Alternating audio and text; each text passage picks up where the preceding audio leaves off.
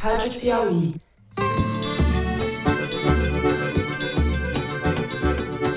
Olá, sejam muito bem-vindos ao Foro de Teresina, o podcast de política da revista Piauí.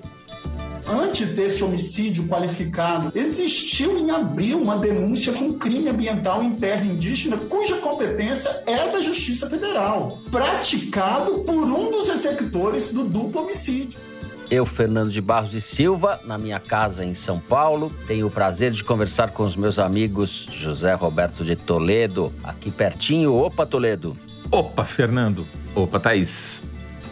Eu não tenho dúvida da, da urgência da matéria. A matéria tem gente passando fome, tem gente passando necessidade e que a gente precisa garantir esses recursos na mão de quem precisa. Thaís Bilenque, também aqui em São Paulo. Salve, salve, Thaís. Salve, salve, Fernando Toledo. Primeiro que o PT fez uma convenção e por 53 votos a 3 decidiu apoiar a nossa campanha. Então eles estão na coordenação da campanha, a relação com o PT é a melhor possível. Muito bem, antes de anunciar os assuntos da semana, eu quero convidar vocês a participar do Foro de Teresina ao vivo, no dia 18 de julho, segunda-feira, às 7 da noite, no site da Piauí. É uma transmissão exclusiva para os assinantes da revista. Nada impede que você que ainda não assinou, deixe de fazer as coisas erradas com a gente lá. Assina Piauí, manda uma pergunta em vídeo pra gente. Lá no site da Piauí tem um link e o Toledo jura que é muito fácil de fazer isso daí. A gente vai responder as perguntas e comentar os fatos importantes da política nacional e do processo eleitoral. Dia 18, a partir das 7 da noite, a gente espera vocês. Não é isso, Zé? É mais fácil do que aturar o Bolsonaro, isso eu garanto. Opa, é bem mais fácil. Não tem nem comparação, né? Bom, agora sim, vamos aos assuntos da semana. No último dia 5, se completou um mês dos assassinatos do indigenista Bruno Araújo e do jornalista Dom Phillips, no Vale do Javari. A Piauí publicou esses dias um depoimento da antropóloga Beatriz Matos, professora da Universidade Federal do Pará e viúva de Bruno, com quem tem dois filhos. A certa altura, a Beatriz, em depoimento à repórter Lia Rama, diz o seguinte, abre aspas, o recado do governo federal aos garimpeiros, madeireiros, pescadores e caçadores ilegais é claro, podem tocar o terror, porque não vai acontecer nada com vocês.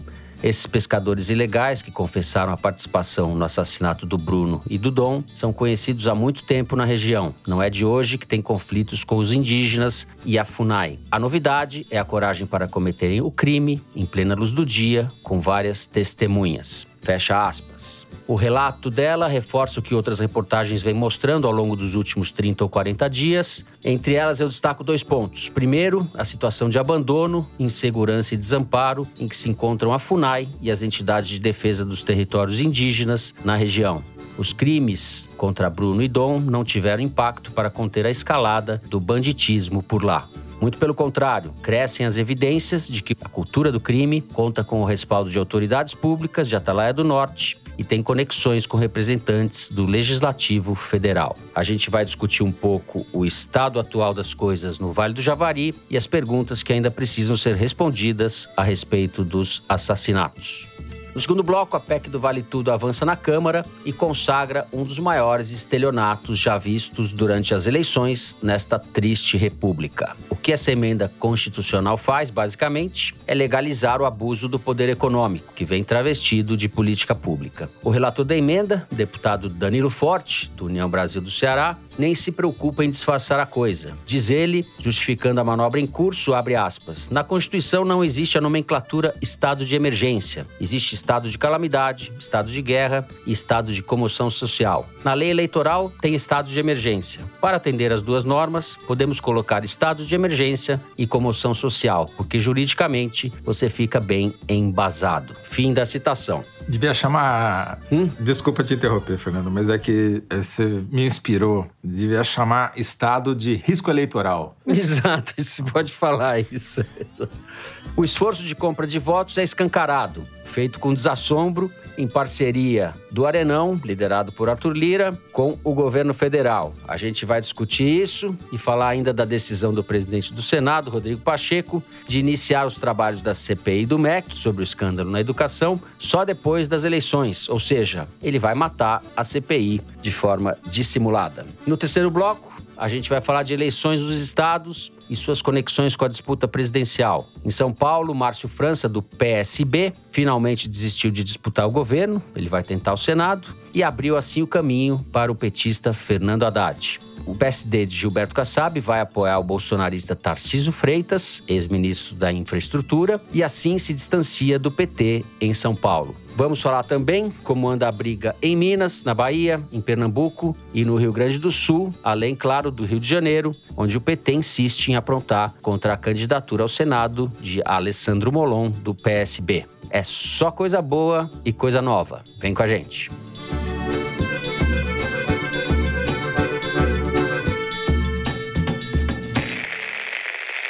Muito bem. Zé, vamos começar com você. Eu citei na abertura o depoimento que é muito doloroso de se ler da Beatriz Matos a respeito da morte do marido e do Dom Phillips. Mas vocês fizeram também, publicaram na Piauí. Eu digo vocês porque quem assina essa reportagem, Zé, com você é a Thais Bilenque e a Fernanda da Escócia, que é editora do site da Piauí a respeito de um evento bastante sinistro que ocorreu recentemente na FUNAI. Então eu vou pedir para a gente começar pelo relato dessa reportagem e reconstruir um pouco, falar um pouco do estado das coisas na região do Vale do Javari, passado um mês da morte dos dois. Perfeito. Fernando, deixa eu e a Thaís te contarmos uma historinha então. Era uma vez dois colombianos que entraram no bar. Não, num bar não. Na sede uhum. da FUNAI, na sede municipal, onde ocorreu o assassinato do Dom Phillips e do Bruno Pereira. Era sexta-feira, logo depois do almoço, mas antes da chuva, e dois colombianos, ou pelo menos auto-identificados como educadores colombianos, entraram na sede da FUNAI, conversaram uns 10, 15 minutos com a recepcionista, perguntaram por um funcionário específico da FUNAI, que ocupa o cargo que já foi do Bruno no passado, ou seja, de coordenador ali da terra indígena do Vale do Javari, quem uhum. poderia dar o caminho das pedras para entrar nessa área que tem acesso restrito. E eles queriam entrar lá, os dois colombianos, os dois supostos eh, educadores não mostraram documento nenhum, não falaram seus nomes e fizeram um monte de pergunta e não satisfeitos com a conversa com a recepcionista, ela disse que o funcionário que, elas, que eles estavam procurando não estava no prédio.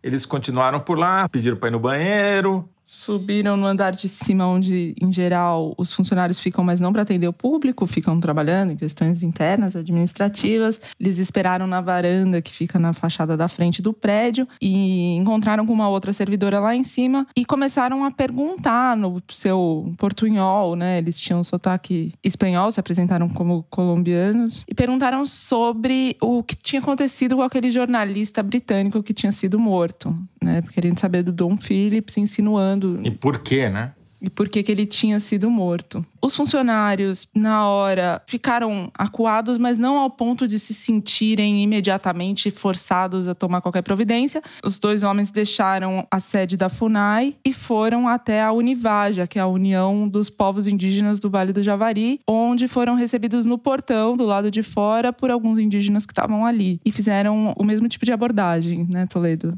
Sim, eles queriam entrar. A desculpa deles é que eles queriam entrar na terra indígena, que eles não podem entrar, ainda mais sendo estrangeiros estrangeiros, né? O que deixou os dois grupos, tanto da Univaja quanto os funcionários da FUNAI, de cabelo em pé, é que se aqueles dois são educadores, eu tenho pena das crianças que eles vão educar, porque dá um medo desgraçado quando você olha a imagem deles, né? Um dos educadores tinha o braço direito inteirinho tomado por tatuagens do bíceps até o punho, usava óculos Ray-Ban. O outro que vinha atrás, claramente não era o líder, o líder era o do óculos Ray-Ban com tatuagem, estava mais descontraído, com chinelo de dedo, assim, um bonezinho de abarreta tal. Mas assim, se aquilo ali é educador, Coitado dos curumins que vão ser educados por ele. Não né? estavam armados, né? Aparentemente. Aparentemente, Aparentemente não, mas não tem não. detector de metal, não tem nenhum tipo de proteção do prédio da FUNAI para que, se tivessem, fossem impedidos de entrar. Um deles, inclusive, exalava álcool.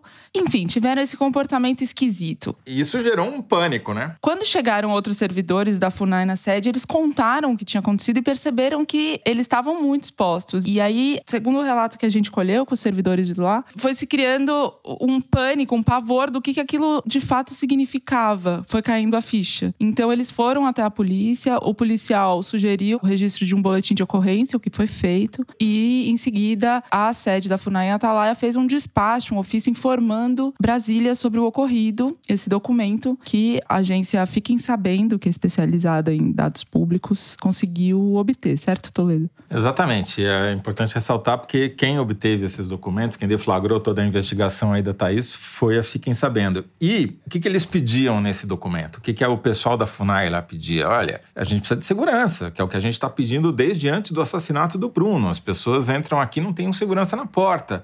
Funcionário já precisou retirar pessoas inconvenientes daqui de dentro, pessoas perigosas. O que, que fez a FUNAI? Mandou fechar o posto. Diz que os índios podem ser atendidos pela internet agora. Mandou fechar o posto. Não tem mais posto da FUNAI em Atalaia do Norte. É surreal, é, é bizarro por alguns motivos, né? E um uhum. deles é porque a FUNAI, nessas regiões, ela tem um papel até de assistencialismo. Os indígenas que vêm das aldeias para tirar um documento, receber um benefício, qualquer coisa assim, eles precisam da ajuda dos servidores da FUNAI para ir ao cartório, para fazer burocracias mínimas. Então, fechar as portas significa tirar o acesso ao direito dos indígenas. Pedir combustível, consertar o barco. Quer dizer, a FUNAI é a única interface do Estado, do governo brasileiro, com esses povos que precisam de ajuda. E simplesmente fechou. Esse foi o resultado, ou seja, o crime venceu. Agora, eu acabei de receber aqui uma mensagem nesse segundo de um servidor da FUNAI em Brasília dizendo que a direção da FUNAI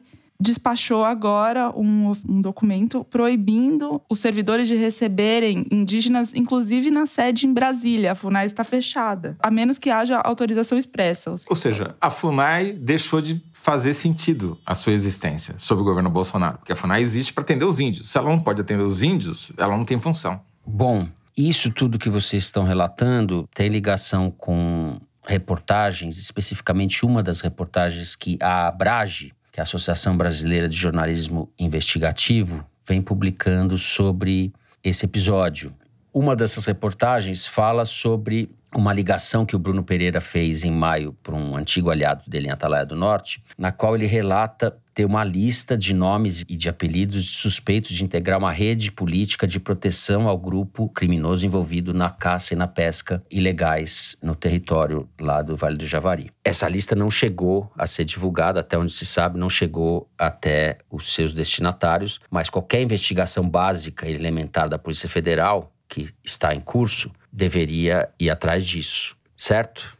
Sim, as conexões políticas é que sustentam o crime lá. O pai do prefeito de Atalaia é madeireiro. A Thaís sabe melhor isso do que eu. Bom, é o seguinte: o que, é que aconteceu? Nessa sexta-feira, dia 1 de julho, quando esses dois colombianos visitaram a FUNAI, tinham alguns parlamentares, deputados e senadores na cidade. E o prefeito de Atalaia do Norte, chamado Denis Paiva, que é do União Brasil, pediu para ser recebido por esses parlamentares, mas como eles tinham chegado na véspera, na quinta-feira, só puderam receber, conversar com o prefeito, os deputados, o Vivi Reis, que é do PSOL do Pará, e o Zé Ricardo, do PT do Amazonas. Essa reportagem da Abrage conta que o Denis Paiva é próximo do Pelado, né? Tinha relação tanto que no dia da prisão o visitou em sua casa e era um dos empresários que já tinham sido pegos com, no caso do Denis Paiva, o prefeito mais de 100 cartões do Bolsa Família pertencentes a indígenas cujos valores eles gastam. Ou seja, o prefeito estava roubando o cartão Os do indígenas. Bolsa Família dos indígenas. É, exatamente. Estava gerenciando, era o private banker dos indígenas ali em Atalaia. O vice do Denis Paiva, da família Galati, que é uma família de madeireiros e extrativistas da região, cujo representante, né, no, o principal representante do clã diz que índio bom é índio morto. São ligados, de acordo com uma reportagem do De Olho nos Rurais jornalistas ao senador Eduardo Braga. As conexões políticas são evidentes, inclusive porque os parentes do Pelado e dos outros suspeitos que foram presos têm cargos na prefeitura. E nessa reportagem conta-se que eles vendem Tracajá, que é o tartaruga da região, por WhatsApp quando chega uma nova safra, digamos assim, uma nova leva de Tracajá, eles comercializam. Os ovos também, comercializam e os, os ovos, ovos. também. E, e, embora seja proibidíssima a, a proibida a comercialização, você vê gente fazendo churrasco de tracajá pelas ruas de Atalaia. Exatamente. Dá status comer tracajá.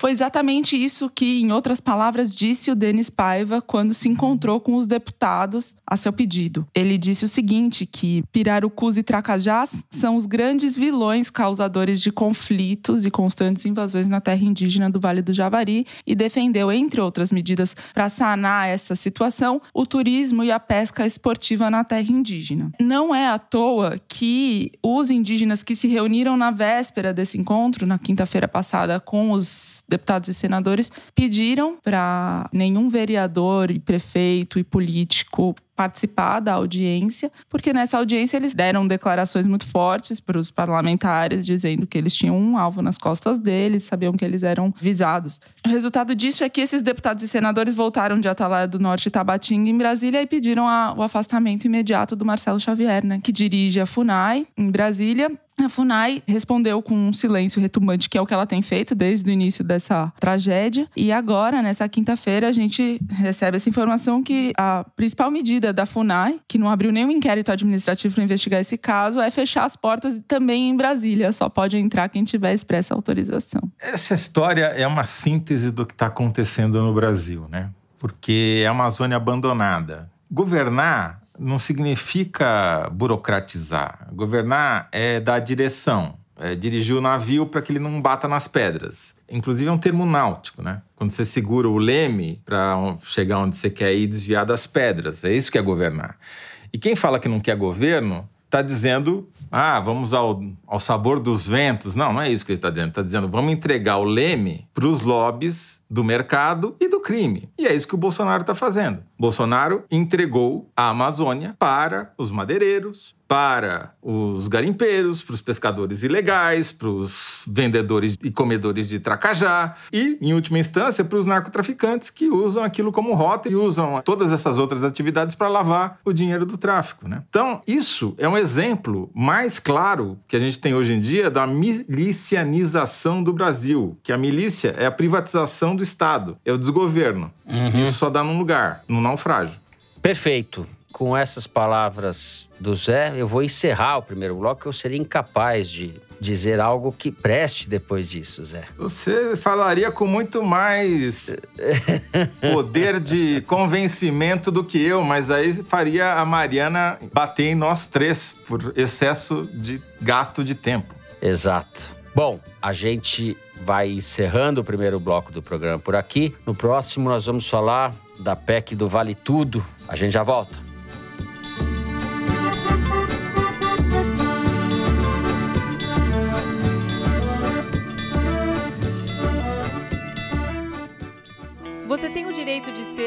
Você é? E no futebol, todo mundo tem esse direito? No podcast Nos Armários dos Vestiários, você acompanha uma investigação profunda sobre a homofobia e o machismo no futebol brasileiro. Vamos ouvir histórias de jogadores, ex-jogadores, comentaristas, árbitros, entre muitos outros, num importante panorama sobre o tema das consequências dentro e fora de campo. Tem episódio novo toda sexta-feira no GE, Globoplay e outras plataformas de áudio.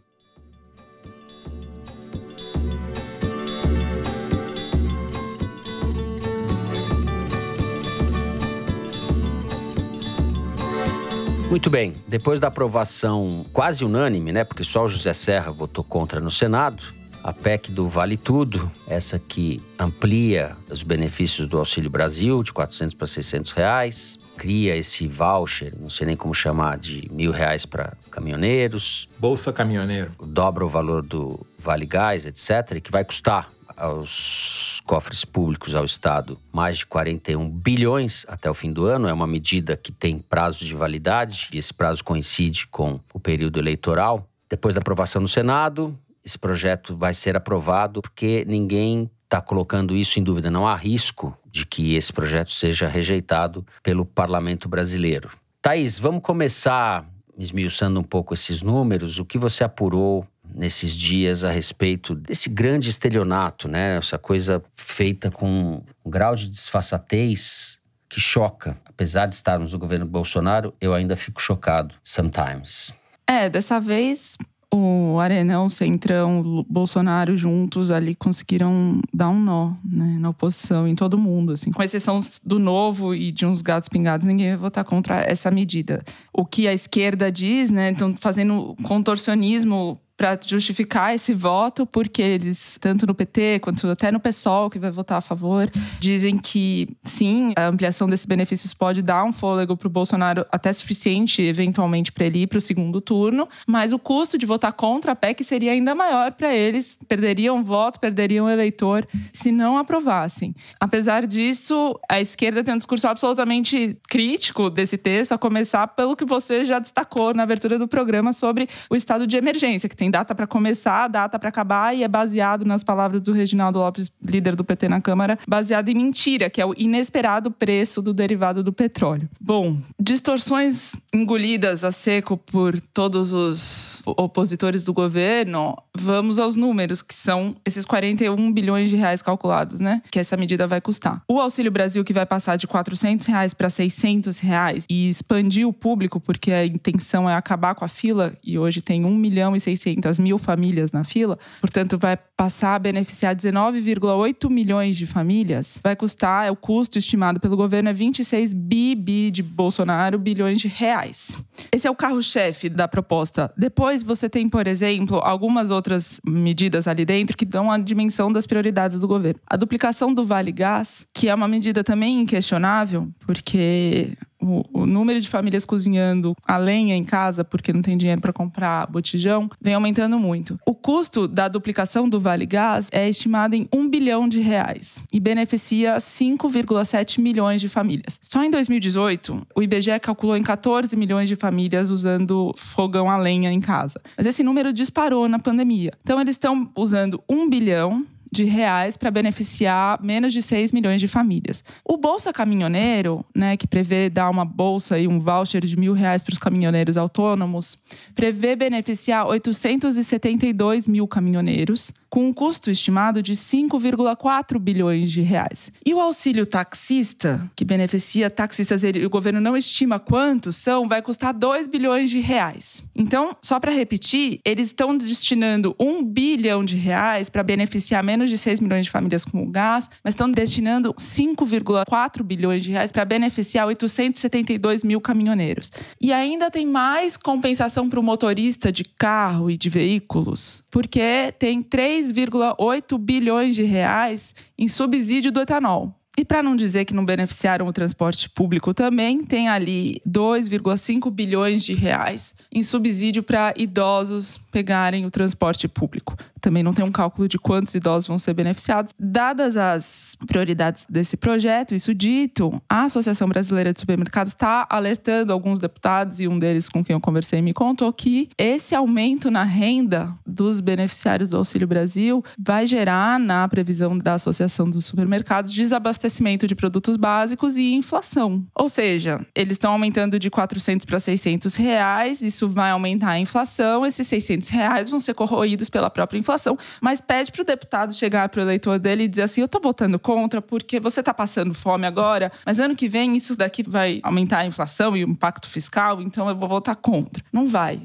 O resultado uhum, disso uhum. é o uhum. resultado da votação. Sim. É, é dinheiro na boca do povo na véspera da eleição. Ninguém, além da Faria Lima e dos constitucionalistas do Estadão, vai ficar contra, né? Isso daí passou sem precisar de lubrificante, mas é o que a Thaís falou é mais uma pedrinha na rota do desastre. É.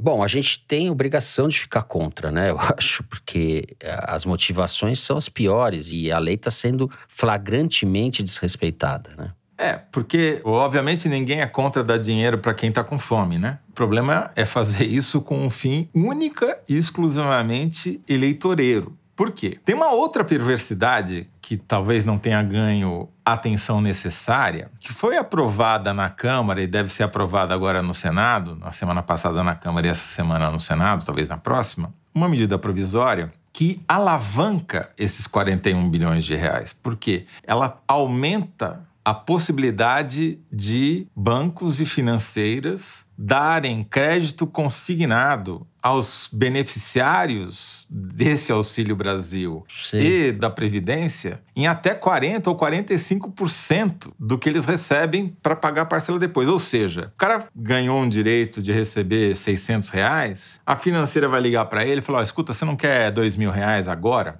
Claro que eu quero. Depois da eleição é que vai chegar a fatura, né? Vão tomar 40, 45% do benefício dele, mas isso depois da eleição. Então o que está acontecendo é que o Bolsonaro e sua gangue, inclusive no Ministério da, principalmente nesse caso no Ministério da Economia, estão tentando colocar o olho do furacão que aquele lugar onde não venta, quando a tempestade está vindo, exatamente entre o dia 2 de outubro e o segundo turno. Para que nesse período haja uma enxurrada de dinheiro na economia, no bolso dos mais pobres, para que eles finalmente consigam comer, e tem 33 milhões passando fome justamente na época eleitoral. Se isso não é estelionato, não sei como chamar. E toda a fatura vai ficar para depois da eleição. E o Bolsonaro tá nem aí, porque ele só quer ganhar a eleição. E se ele perder a eleição, melhor ainda, porque daí entrega o país afundado para o sucessor, um país quase ingovernável. Né? Então, é tudo uma questão de timing. É, eles estão tentando ajustar para ter uma enxurrada de dinheiro e ainda podem dar uma sorte extra.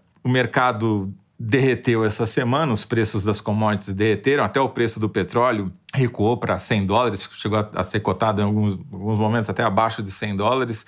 Por quê? Porque o mercado finalmente previu uma recessão mundial. Recessão mundial, diminuição de demanda, preços das commodities caíram. Então, ainda pode acontecer de justamente o olho do furacão, ou seja, o período de calmaria, acontecer, inclusive do ponto de vista inflacionário, justamente no mês da eleição. Uhum. Vai precisar de habilidade que a caquistocracia não demonstrou ter até agora, mas ela pode dar sorte. O estelionato está armado, restam duas variáveis. Se a caquistocracia vai conseguir acertar o timing e se o eleitor vai cair. É, o impacto real disso no comportamento da população e do eleitor beneficiado por uma dessas medidas, a gente só vai saber depois da eleição, evidentemente, ou perto da eleição, qual é a tendência. Mas tudo isso me fez ir a um livro antigo, Interpretação da Política Brasileira, um clássico da ciência política brasileira, que é o Coronelismo, Inchada e Voto, do Vitor Nunes Leal, que é um livro do final dos anos 40, que analisa o funcionamento da política brasileira na República Velha. O subtítulo do livro, que era o título da tese, que é quando ele defendeu, é o Município e o Regime Representativo no Brasil. E esse é um livro muito interessante porque o coronelismo não se restringe a um fenômeno municipal e ao poder dos prefeitos, das lideranças locais, mas a conexão deles com o regime federal, com os governadores e principalmente com o Estado. Mal comparando e com todas as ressalvas feitas, esse livro talvez possa inspirar um pouco a entender o que está acontecendo, porque a gente está num novo coronelismo capitaneado, engrenado pelo Congresso, né? Esse Congresso que está recebendo esse orçamento secreto e aprovando esse tipo de medidas e fazendo com que a CPI do MEC não aconteça, é o Congresso que está paroquializando as políticas públicas no Brasil. Né? Não tem critério, não tem racionalidade, não tem visão de conjunto, não tem prioridades reais, não tem responsabilidade. É uma responsabilidade danada. Então, realmente, o conjunto de coisas que está em jogo agora é assustador. Fica aqui a dica, então, para os mais jovens, quem porventura não conheça, o livro do Vitor Nunes Leal, que é um clássico dos anos 40, que fala sobre a República Velha e fala muito a imaginação do que está acontecendo hoje no país. Bem lembrado, Fernando, é um puta livro mesmo. Agora você falou do negócio aí que eu acho que vale a pena a gente fazer pelo menos uma piada, que é essa CPI do MEC, que vai ser aprovada, mas só vai funcionar depois da eleição. Eles inovaram, né? É a primeira CPI que eu vejo que já começa com a pizza. Primeiro a gente serve a pizza, Exato, ah, depois, se exato. quiser, põe, traz uma CPI aí e tal. É inacreditável, né? É, É, uma solução macarrônica pra não fazer, né? É a cara desse Rodrigo Pacheco, né? Vou te contar. Vou te contar. Os olhos realmente não podem ver, né? Não podem ver. Bom, vamos encerrando por aqui o segundo bloco do programa. E vamos direto para o número da semana, é isso, direção? Sem intervalo comercial. Vamos para a estatística que é retirada da seção Igualdades do site da Piauí. Mari, pode falar. Fernando, o número da semana é 10 milhões. O fim do auxílio emergencial jogou 10 milhões de brasileiros na pobreza em 2021. Segundo dados do IBGE, em 2020, 53,1 milhões de brasileiros viviam com uma renda domiciliar per capita de até 497 reais. Em 2021, esse número passou para 62,9 milhões de brasileiros. Portanto, o país ganhou uma população de 10 milhões de pessoas que se tornaram pobres em um ano. E o que, que, vai acontecer em 2023 quando esse pacote de bondades eleitoreiras acabar? Essas pessoas que estavam ganhando 400 reais passam a ganhar 600 reais e no dia 1 de janeiro de 2023 não sabem do que, que vão se sustentar. É. Não, e ainda vão ter que pagar a dívida que contraíram por causa da MP. Olha só esse dado que tem nesse Igualdades aí que foi feito pelo Luiz de Maza, pelo Thales Braga e pela Renata Bono. Em 2020, os 5% mais pobres dos brasileiros precisavam trabalhar 24 anos para chegar na renda do 1% mais rico. O que, que aconteceu em 2021? Em vez de 24, agora eles precisam trabalhar 34 anos para chegar na renda dos mais ricos. E em 2023, Thaís Bilenque, vai chegar nos 60 anos, mais ou menos. É isso. Esses dados corroboram o que a gente estava falando dessa gestão perversa e sádica, no fundo, dos miseráveis, da miséria do país, né? Porque esse é um governo que os pobres, os miseráveis, entram no mercado e saem do mercado. Comem e não comem. Tem gás para cozinhar, depois não tem. Tem casa para morar, depois não tem. É um mecanismo completamente perverso de uma administração sinistra da vulnerabilidade do país e da população. A gente está realmente num, num Mas ponto... eles chegaram num grau de perversidade maior, porque eles criam os miseráveis para poder explorá-los no meio da Sim. eleição. É uma coisa que eu nunca tinha visto. Olha, esses cara caras são realmente bons nisso. Que né? se foda, né? Recebeu o Bolsa Família, não recebe em janeiro, foda-se. Já me elegeu mesmo. É um pouco assim que funciona. É um pouco assim, não, é assim. E diferente do Bolsa Família, não tem nenhuma contrapartida de incentivo para as crianças irem para escola, nada. Né? Você injeta um dinheiro e depois some com dinheiro. É um negócio. O Paulo Guedes devia ser preso e algemado. Algemado e preso. É o nosso liberal. É o supra-sumo do liberal brasileiro. Paulo Guedes. É, é, o, li,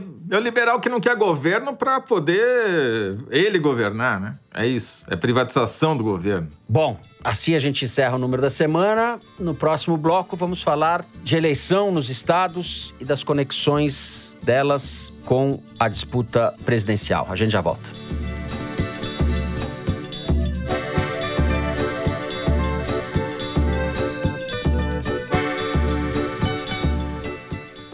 Se os rótulos dos produtos ultraprocessados alertassem você sobre a quantidade excessiva de açúcar, gordura e sódio? O macarrão instantâneo, por exemplo, tem gordura em excesso. O biscoito água e sal, muito sódio. E o iogurte, excesso de açúcar. Quando a informação está clara, a gente pode ler e saber a verdade. A boa notícia é que a partir de outubro deste ano, os produtos receberão uma nova rotulagem. E com informações adequadas, você poderá tomar decisões mais conscientes. Acesse deolhonosrótulos.org.br e entenda o rótulo.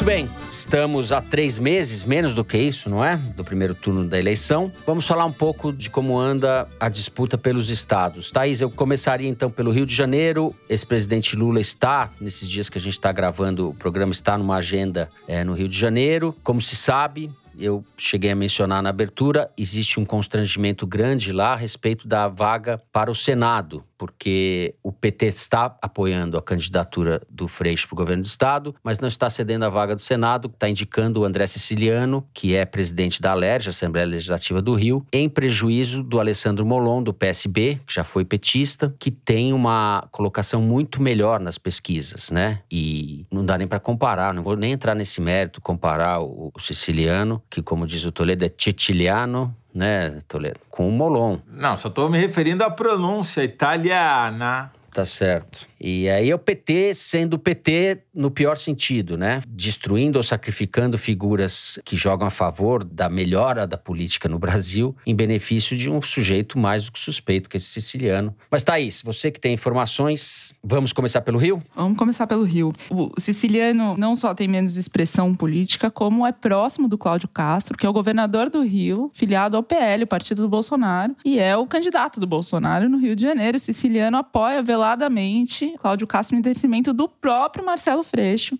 já chego lá. Vamos voltar para só o comecinho de 2021, porque esse episódio está sendo comentado no PSB, que está indignado com a postura do PT no Rio de Janeiro. O Freixo, quando decide ser candidato a governador e decide que vai sair do PSOL para ampliar um pouco o seu arco e se tornar um candidato viável, começa a conversar, por exemplo, com o PDT e as conversas com o Carlos Lupe, presidente do PDT, avançam bastante. Mas o Lula intercede, costura a ida do Freixo, em vez de ir para o PDT, cujo candidato é o Ciro Gomes, para o PSB, que viria de fato a formar aliança com o Lula na eleição. Então, nessa costura, resultou de o Molon, que é presidente estadual do PSB no Rio, aceitar, né, concordar com a filiação do Marcelo Freixo, apesar das disputas pessoais conhecidas e antigas entre o Freixo e o Molon, que não são desprezíveis nesse episódio. A pergunta que o PSB tem feito, por que que então o Freixo não foi para o PT? Bom, o que eu apurei com quem participou dessa negociação lá atrás para o Freixo e para o PSB é que eles queriam, e o Lula inclusive, escapar da rejeição do PT no Rio de Janeiro, que é muito alta. O que faz o André Siciliano agora se aproximar do Cláudio Castro? Sobretudo, é o caixa do governo do Rio, que foi enormemente beneficiado pelo disparo nos preços do petróleo, com os royalties, mais a arrecadação inchada pela inflação e a privatização da SEDAI, que gerou mais de 20 bilhões de reais para os cofres públicos, e a política do André Siciliano, como de outros tantos políticos espalhados pelo país que têm feito movimentos como esse, né, de se aproximarem do bolsonarismo pensando nos seus próprios benefícios, deixa a coerência em qualquer lugar, menos no centro dos debates. E o Siciliano Siciliano usa, na verdade, o Molon de bode expiatório, porque a questão dele é anterior, é em relação ao próprio Freixo, que ele despreza em atos públicos, enfim. E o Freixo tem se feito, nas palavras de uma pessoa com quem eu conversei, de corno manso, porque ele vê o siciliano e o Washington Quacá, que também é um dirigente do PT no Rio de Janeiro, ciscando no poleiro do Cláudio Castro, e, no entanto, cobra o Molon de desistir da candidatura dele ao Senado por conta de um acordo que o Molon nega ter feito. Exato, Freixo fez essa cobrança, o que deixou o Molon indignado. Eles estão lavando roupa suja em público, né? O Molon falou que ficou estupefato ou perplexo. É, perplexo com a atitude do Freixo endossando essa escolha do PT, né? A proximidade das convenções abriu essa temporada de blefs. Então você vê outros políticos tentando dizer que, bom, então se desandar essa aliança no Rio, o PT pode retaliar o PSB em estados como Maranhão ou Pernambuco, e aí o PT tiraria o apoio aos candidatos do PSB nesses estados.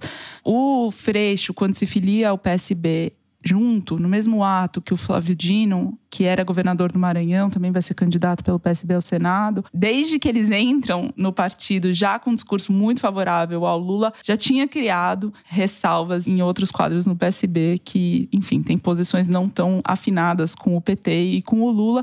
E aí o PSB retruca esse tipo de colocação, que dizendo, bom, então a gente pode não aprovar o Freixo também na convenção. Então tá nesse estado de coisas de fogo amigo, né, que no fim vai facilitando a aproximação com o bolsonarismo em alguns estados sedes, inclusive São Paulo, que Toledo vai falar, mas só para antecipar que o Kassab, com quem o Haddad e o PT tentavam formar uma aliança, o Kassab, que é um frontal opositor do Bolsonaro no plano nacional, decidiu apoiar o Tarcísio, candidato do Bolsonaro em São Paulo, no governo do estado. Pois é, Thaís, você falou blefe e eu tinha lembrado justamente antes de você fazer essa menção, lembrei por acaso do Gilberto Kassab. Blefe é com ele mesmo. José Roberto Toledo. Eu, ouvindo a Thaís falar, Fernando, fiquei pensando aqui nessa aula, né? A Thaís deu uma aula aí sobre política fluminense. Só fiquei pensando que para mim só resta torcer para que o Rio de Janeiro com seus titilhanos não vire a titilha, né? Um lugar com uma cultura extraordinária, com um passado belíssimo, uma natureza maravilhosa, mas que a briga, a gente sabe o quê. Já virou, né? O Rio de Janeiro já virou. Tem que desvirar. Essa que é a verdade. O negócio é como reverter um, uma situação que já sabemos é o quê, né? Muito bem. Vamos falar um pouquinho sobre São Paulo, que não está muito melhor, mas. Em São Paulo, finalmente aconteceu aquilo que a gente previu aqui há muito tempo, em várias vezes, que o Márcio França ia sair da disputa em benefício do Fernando Haddad, do Márcio França, ex-governador pelo PSB, foi vice do Alckmin e acabou assumindo um pouco antes da eleição de 2018, não conseguiu se reeleger.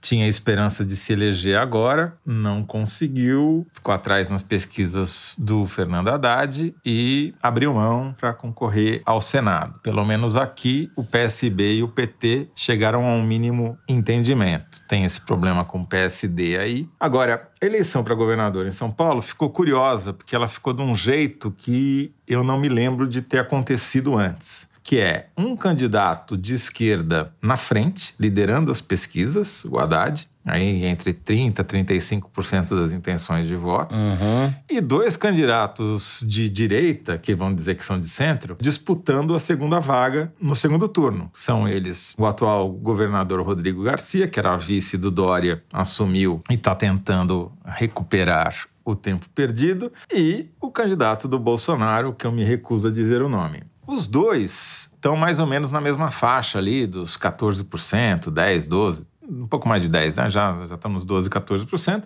E vão, vai ser uma briga fratricida para ver quem chega para disputar o, o segundo turno contra o Haddad. O PT está feliz da vida porque o Haddad chegou nesse patamar de 30%, 35%, que, ao qual o partido não chegava desde a eleição de 2010, quando o Mercadante fez 35% dos votos, mas mesmo assim perdeu para o Alckmin. Né?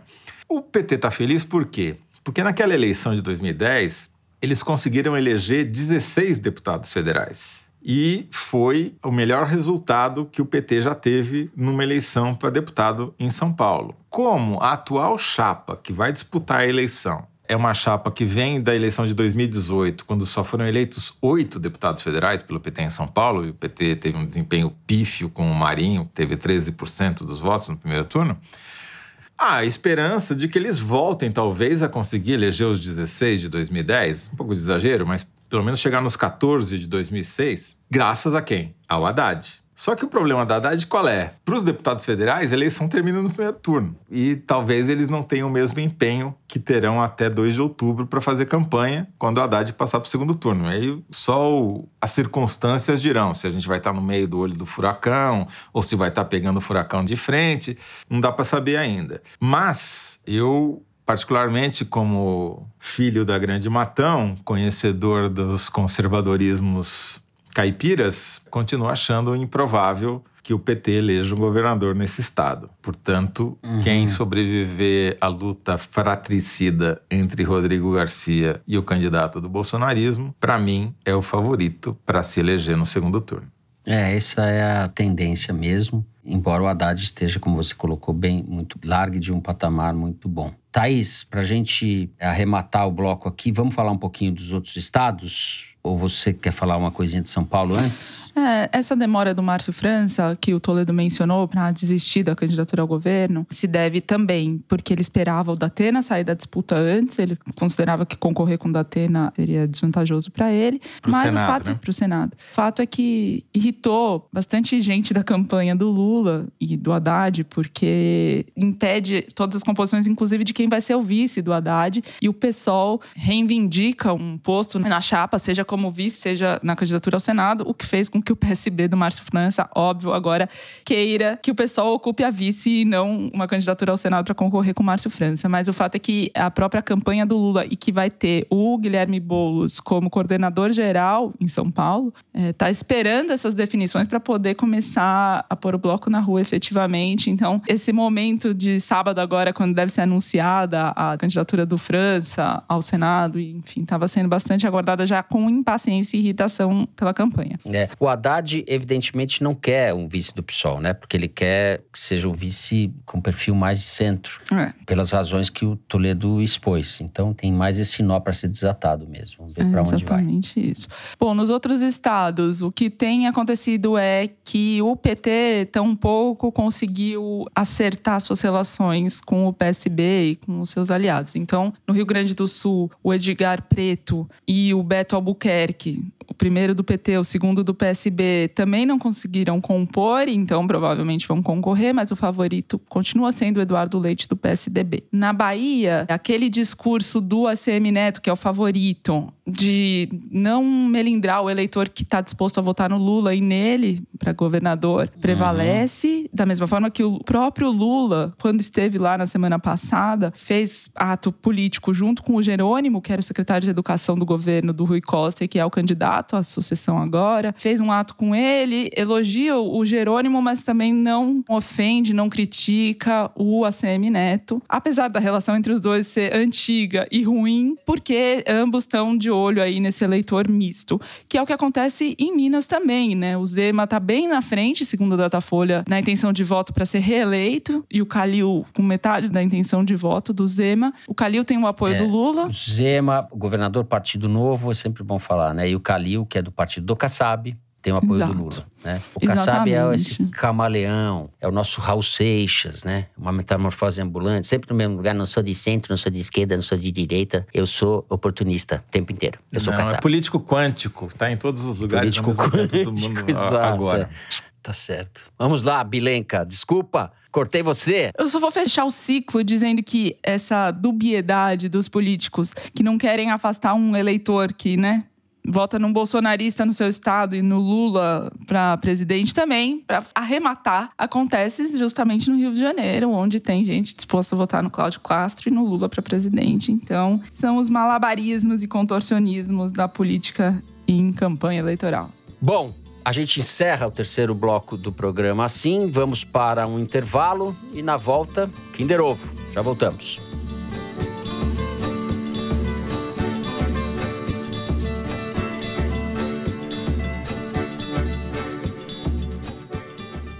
A MUBI apresenta o documentário francês Oui, da diretora Alice Diop. Numa linha de trem metropolitano que corta Paris de norte a sul, somos apresentados a seis personagens, cujas histórias estão conectadas pelos trilhos. A diretora é filha de imigrantes senegaleses e o sobrenome revela o parentesco com os igualmente talentosos cineastas Djibril Diop Mambetsi e Mathieu Diop.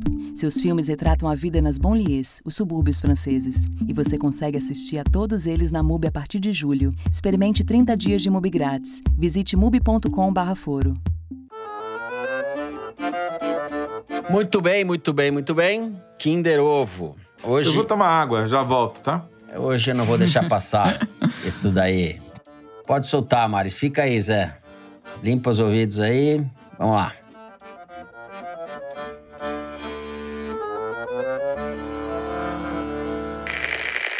Eu, eu vim hoje aqui, rapaz, eu passava. Eu trabalhei em São Paulo há 30 anos atrás, ia sempre pra Zona Leste. Caramba! Como melhorou o Tatuapé. É, o- o E Crivella. nós temos chuva pra Crivella. caramba em São Paulo. e nós temos morro pra caramba em São Paulo. Esse jeitinho E de falar frio. assim. Mas quanto mais dificuldade, mais a gente vai. Mais a gente vai em frente. Eu acho que é o legado que a gente tem que deixar para as gerações futuras. Que legado, hein? Eu acho que é um legado que ele tá deixando para gerações passadas, né? Marcelo Crivella. Essa era a minha longa estadia no Rio de Janeiro. Não me deixaria perder esse Kinder Esse Ovo. furo de reportagem que foi sua vitória no Kinder Ovo. Furo de reportagem. A gente faz algum furo de reportagem, tá vendo? Marcelo Tudo bem, Crivella, Fernando. Eu, eu assim. torço por você contra o ninguém. Eu sou. Uhum. A gente quer manter a decência, a dignidade desse, dessa O bancada. ninguém, o ninguém é poderoso, hein? O ninguém é poderoso. Ninguém vinha de quatro Eu tenho que vitórias. fazer a né? imitação do Marcelo Crivella, né? Eu ouvi aquele humorista, o Adilete. O Adilete. é como ele imita o Crivella, tá ok? Vou imitar também. Né? Adilete. Adinete, Adilete, isso daí. Não tem como é isso daí. Que também é Marcelo, né? É charado Crivella. Vamos lá. E deixa isso daí no programa, tá ok? Não vai cortar isso daí, não. Então tá bom. Depois desse momento glorioso de imitação do Crivella, vamos para o nosso Correio Elegante. É isso, Mari? Como sempre, começo eu lendo as cartinhas de vocês. Vamos para o e-mail da Amanda Albertini. Depois de cinco anos de muito estudo, finalmente consegui a almejada vaga de medicina em uma universidade federal. O que o Foro de Teresina tem a ver com isso? Na minha redação, citei o renomado jornalista José Roberto de Toledo, que Opa! certamente contribuiu com minha pontuação máxima no critério Opa! repertório externo. Já me sinto íntima do trio do Foro, que há tempos acompanha minhas caminhadas de sexta-feira ou faxinas de sábado. Para agradecer, ofereço minha assinatura vitalícia à revista Piauí, que começará, porém, depois que eu me formar. Vocês sabem que a vida financeira do universitário não é fácil. Abração. Abração, Amanda Albertini. Só vai a assinatura vitalícia depois que ela se formar, ou seja, daqui a seis anos, porque medicina o pessoal estuda. Mas parabéns, Amanda. Você Parabéns, é doutora. Doutora. Doutora Amanda. Abraçaço. Doutora Amanda, muito obrigado pela menção. Eu diria que você recebeu essa nota apesar da citação. Apesar da citação. O renomado jornalista. Gostei do renomado jornalista José Roberto Doutora. Eu acho Coisa que eu vou A, a- a doutora Amanda, se não puder fazer uma carreira na medicina, se não desistir da medicina, que eu espero que não aconteça, ela tem talento para seguir uma carreira na política. Né? Esse renomado aí é de, de candidata a vereadora. Muito bom. Bom, eu vou ler o e-mail da Maria Pellicer. Comecei a escutar vocês por recomendação da Bel, minha professora de português. Daqui da cidade do México, sonho em voltar a São Paulo, onde morei no maravilhoso edifício Copan. Escutando vocês a cada sexta, fico um pouquinho mais perto do meu querido Brasil. E assim, com Bel, a gente conversa sobre os desastres políticos, sociais e econômicos que os nossos belos países compartilham. Vamos ver se o futuro nos reserva algo melhor. Um abraço e muito obrigado por curar minhas saudades brasileiras. Abraço. Maria. Bom, tenho aqui duas mensagens. Uma é um tweet primoroso da arroba Assisi, aspas. Toda sexta eu ouço um ótimo podcast de true crime chamado Foro de Teresina. Melhor definição impossível, Assisi. Muito bem. E tem mais um e-mail aqui da Aline Cordeiro, que é do Ceará. Diz ela: Tem um grupo com mais três amigos, uma espécie de foro de Fortaleza que não perde nenhum programa desde o início e divide as angústias para lidar com a realidade de cada dia. Juntos no desespero e na esperança de um Brasil menos maltratado. Eles ficariam muito felizes com um alô de vocês. Um opa, um salve e tudo mais.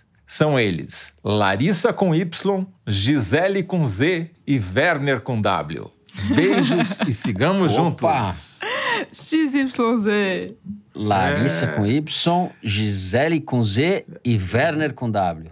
Exatamente. É, opa! Olá! Tchau. salve, É um, é um- salve. é um prefixo de rádio, né? YZW. É, exato. É, rádio amador, né? Muito bem. É isso, então. É isso. Fernando, eu- você pode me permitir aqui fazer três propagandas? Os leitores da Piauí esse final de semana vão, além de ouvir o Foro de Teresina, ter leitura para se fartar de boa informação. Começando por uma reportagem que a gente publica nesta quinta-feira, ou seja, quando vocês estiverem ouvindo já tiver, teria saído na véspera, que é um furo de reportagem assinado pela Camille Lixotti e pelo Rubens Valente, com edição da Fernanda da Escócia e ajuda da agência Fiquem Sabendo. A gente mostra como a obesidade infantil disparou no Brasil, cresceu 70%, cresceu em todos os estados brasileiros, especialmente durante a pandemia, mas é um fenômeno que vem de longo tempo e é fruto da pobreza. É uma face terrível, porque são crianças que correm o risco de terem problemas para o resto de suas vidas. A reportagem está muito boa e mostra, por exemplo, como crianças no interior do Maranhão, morando em casa de taipa, numa rua de terra, conseguem com 50 centavos comprar um salgadinho que vai ajudar a encher a pança, mas não vai alimentá-la. Tem uma outra reportagem do Alain de Abreu, que está saindo na edição da revista impressa, sobre os crimes da carne, a origem criminosa da carne que o Brasil vende para sua população e exporta para o mundo inteiro a partir de fazendas em áreas griladas da Amazônia. É mais um capítulo do que a gente falou no primeiro bloco. E a terceira reportagem é do Breno Pires, reportagem de estreia dele na revista impressa da Piauí, sobre as repercussões do orçamento secreto na saúde. Leiam. Muito bem, depois dessas dicas, agora só me resta encerrar já com essas tarefas que o Toledo acaba de nos dar. Tarefa Você que eu vou cumprir achou com que você ia gosto. descansar no fim de semana? É, não. Trabalha. Mas eu tô. Eu, na verdade, vou ler as três. O José pode fazer lição de casa comigo. Pode tirar o ponto. Bom, assim a gente vai terminando o programa de hoje. Se você gostou, não deixe de seguir e dar five stars. Pra gente no Spotify, é isso, Mari? Seguir no Apple Podcast ou na Amazon Music, favoritar no Deezer e se inscrever no Google Podcast, no Castbox ou no YouTube. Você fica sabendo assim das novidades, dos episódios especiais e das edições extras. E aproveito para dizer que passamos dos 20 milhões de downloads no nosso canal nas plataformas de áudio, é isso? É, isso, Zé? Você que é o homem dos 20 números. milhões de pessoas. Imagina o seguinte, Fernando Barros: 20 milhões de horas ouvindo o Foro de Teresina, ouvindo você, Thaís Bilen, é- que eu. Olha o que é a Isso falta é do um que fazer. Olha o tamanho da falta do que fazer no Brasil. Muito É. obrigado a cada um, né? Muito a gente, obrigada enfim, e esperamos dobrar a meta, né, Fernando? Dobrar a meta e depois atingir a meta, dobrar a meta e é isso daí. Não tá fácil nem tá difícil, como dizia a Dil. Não tá fácil nem tá difícil. Exato. O Foro de Teresina é uma produção da Rádio Novelo para a revista Piauí, com a coordenação geral da Paula Scarpim. A direção é da Mari Faria, a produção do Marcos Amoroso. O apoio de produção é da Cláudia Holanda, a edição é da Evelyn Argenta e do Tiago Picado. A finalização e a mixagem são do João Jabassi, que também é o intérprete da nossa melodia tema, composta por Vânia Salles e Beto Boreno. A Mari Faria também edita os vídeos do Foro Privilegiado, o teaser que vai ao ar nas redes da Piauí. A nossa coordenação digital é feita pela Juliana Jäger e pela Fecris Vasconcelos. A checagem é do João Felipe Carvalho e a ilustração no site é do Fernando Carval. O Foro de Teresina foi gravado nas nossas casas e eu me despeço assim dos meus amigos José Roberto de Toledo. Tchau, Toledo. Tchau, Fernando. Tchau, Thaís. Até semana que vem. Thaís Bilenque. Tchau, tchau, Thaís. Tchau, gente. Até a semana. É isso. Boa semana a todos. Se cuidem. Abraços.